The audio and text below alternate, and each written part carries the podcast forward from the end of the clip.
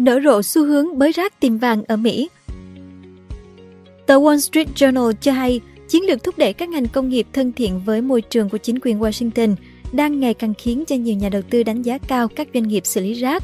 Cụ thể, cổ phiếu của hàng loạt công ty xử lý rác thải nổi tiếng như Waste Management hay là Republic Services đã tăng mạnh lên mức kỷ lục kể từ khi Tổng thống Joe Biden thông qua đạo luật chống lạm phát IRA vào tháng 8 2022. Các chuyên gia nhận định rằng các doanh nghiệp chuyên xử lý rác đang ở một vị thế nghìn năm có một. Vậy xu hướng này đang diễn ra như thế nào? Chúng ta hãy cùng tìm hiểu trong video này nhé! Nếu yêu thích video này, bạn hãy tải ứng dụng sách tin gọn để ủng hộ nhóm nhé! Cảm ơn bạn rất nhiều! Xả rác nhiều nhất thế giới chính là Mỹ. Theo báo Guardian của Anh, Mỹ là nước thải nhiều rác hơn và cũng tái chế rác ít hơn so với các nước phát triển khác. Nước Mỹ chỉ chiếm 4% dân số thế giới, nhưng thải ra tới 12% chất thải rắn đô thị, một tỷ lệ hoàn toàn trái ngược với Trung Quốc và Ấn Độ. Hai nước ở châu Á chiếm tới hơn 36% dân số thế giới, nhưng chỉ thải 27% tổng lượng rác trên toàn cầu. Thêm vào đó, trong khi Mỹ chỉ tái chế được 35% rác thải đô thị, Đức có thể tái chế với tỷ lệ cao gần gấp đôi, đó là 68%. Hãng Veris Maplecroft cũng ước tính mỗi năm, trung bình mỗi người Mỹ thải ra 106,2 kg rác. Nước Mỹ là nước phát triển duy nhất có lượng rác thải ra vượt quá khả năng tái chế.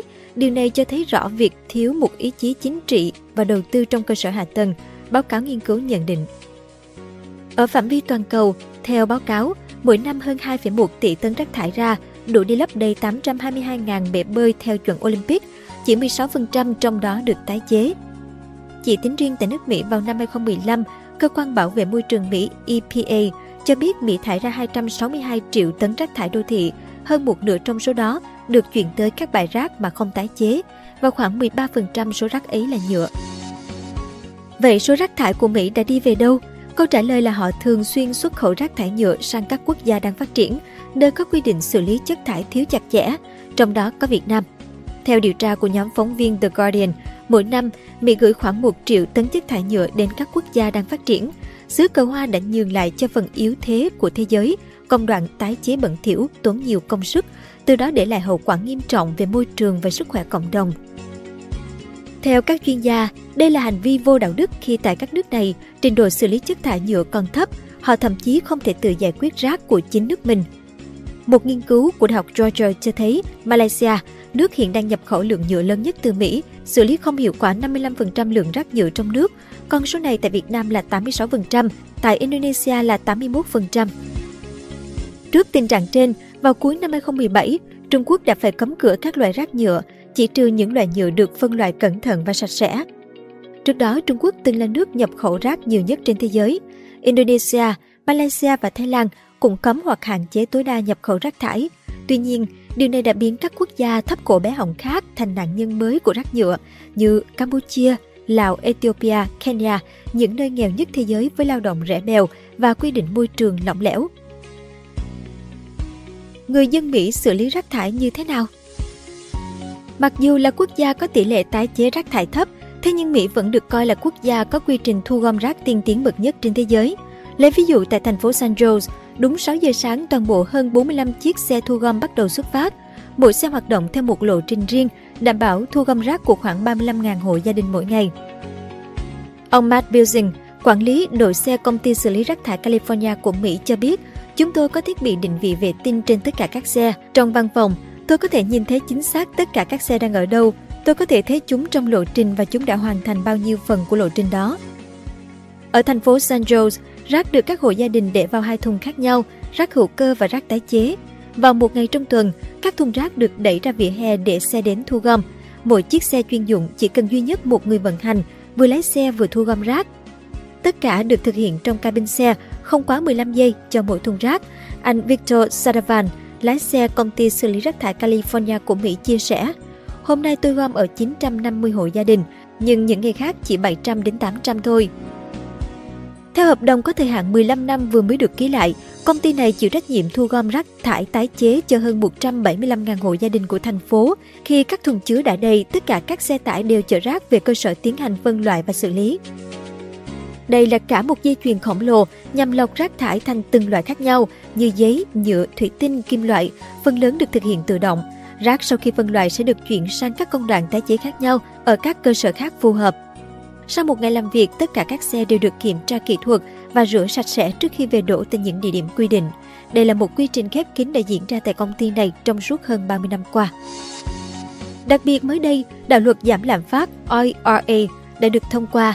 Đây là một kế hoạch chi tiêu trị giá 369 tỷ đô, bao gồm các khoản thuế lớn cho việc tái chế rác, năng lượng sạch và cả năng lượng mặt trời. IRA được coi là thỏa thuận lịch sử về khí hậu, một khoản tài trợ hào phóng dành cho các dự án được thiết kế để giảm thiểu biến đổi khí hậu và cải thiện sức khỏe môi trường. Và các chuyên gia dự đoán, việc đạo luật này ra đời sẽ thúc đẩy loạt công nghiệp xanh như tái chế rác phát triển bùng nổ. Thu lợi hàng trăm triệu đô từ các bãi rác CNBC cho biết đầu tư bãi rác là khá đắt đỏ, vì vậy các công ty tư nhân đang ngày đêm nỗ lực thay chính quyền các thành phố làm việc này trên khắp nước Mỹ, đặc biệt là khi đạo luật giảm lạm phát được thông qua. Đổi lại, họ thu lợi nhuận từ hai nguồn. Thứ nhất là phí đổ rác. Ví dụ năm 2020, phí đổ rác ở các đô thị là hơn 53 đô la một tấn, nên một bãi rác cỡ nhỏ cũng thu được 43 triệu đô một năm. Thứ hai là khai thác khí đốt từ rác đã được chôn lấp. Cơ quan thông tin năng lượng Mỹ cho biết, khí từ bãi rác tạo ra 10,5 tỷ kW điện mỗi năm, nghĩa là đủ điện dùng cả năm cho hơn 800.000 hộ. Ví dụ như hai công ty Waste Management WM và Republic Services RS đều đang xây dựng những nhà máy cô lập khí metan có trong khí thải bốc lên từ các bãi rác và đưa chúng vào lưới khí đốt tự nhiên, sau đó sản xuất điện hoặc bán lại cho các nhà máy điện, lò nung hay thậm chí là các hộ gia đình có nhu cầu sử dụng.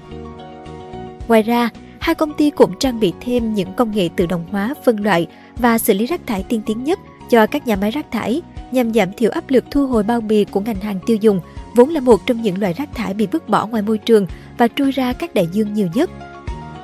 Theo hãng tin Wall Street Journal, nhiều chủ bãi rác kỳ vọng có thể thu về hàng trăm triệu đô la lợi nhuận từ nhu cầu tái chế đang ngày một gia tăng, cũng như chính sách ưu đại thuế khi giảm khí thải nhà kính bằng việc tận dụng làm khí đốt.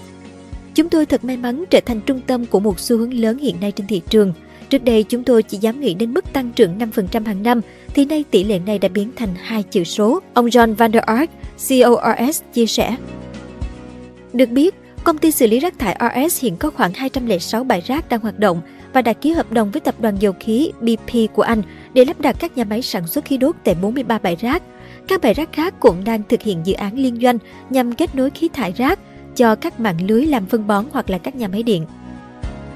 Ngoài ra, hãng RS còn xuống tiền đầu tư đến 275 triệu đô để xây dựng nhà máy phân loại ni lông nhằm tái chế chúng thành nguyên liệu bao bì mới cho các doanh nghiệp.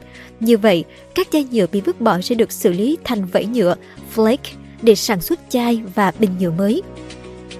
Thậm chí ông Ark còn cho biết, vì để chạy theo xu hướng thân thiện với môi trường, có trách nhiệm xã hội hơn, mà ngày càng nhiều doanh nghiệp tìm tới và ngỏ ý hợp tác với RS trong các dự án tái chế. Tại các bang như California, Washington, các công ty hàng tiêu dùng đang phải đối mặt với những yêu cầu bắt buộc tối thiểu về hàm lượng tái chế trong bao bì đóng gói sản phẩm. Các khách hàng doanh nghiệp đổ xô nhau đăng ký mua nhựa tái chế từ nhà máy. Ông Van der Ark vui mừng cho biết. Trong khi đó, công ty xử lý rác thải khác là WM với hơn 250 bãi rác đang ở năm thứ hai trong dự án 4 năm có tổng giá trị đầu tư 1,2 tỷ đô. Mục tiêu là xây dựng 20 trạm kết nối gom khí đốt từ rác.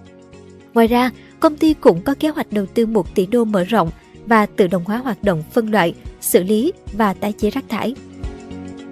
Theo kế hoạch, WM sẽ gia tăng công suất tái chế thêm 25% vào năm 2025 và sử dụng máy móc tự động hóa để tiết kiệm được một phần chi phí nhân công. Đại diện công ty cho biết, việc áp dụng công nghệ tự động khiến cho hãng thu về 15% giá trị cao hơn trên mỗi tấn rác thải nhờ hệ thống phân loại tự động hóa. Ước tính của WM cho thấy những khoản đầu tư này sẽ đem về cho hãng 240 triệu đô trong 4 năm tới đây.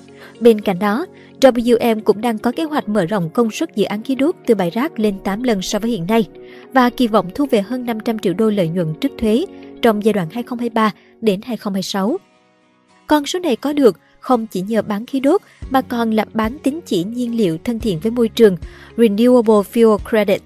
Đáng lưu ý là những con số trên chưa bao gồm khoảng 250 triệu đô trong chính sách hỗ trợ ngân sách nhờ ưu đại thuế khi WM xây dựng các trạm khí đốt mới trên bãi rác.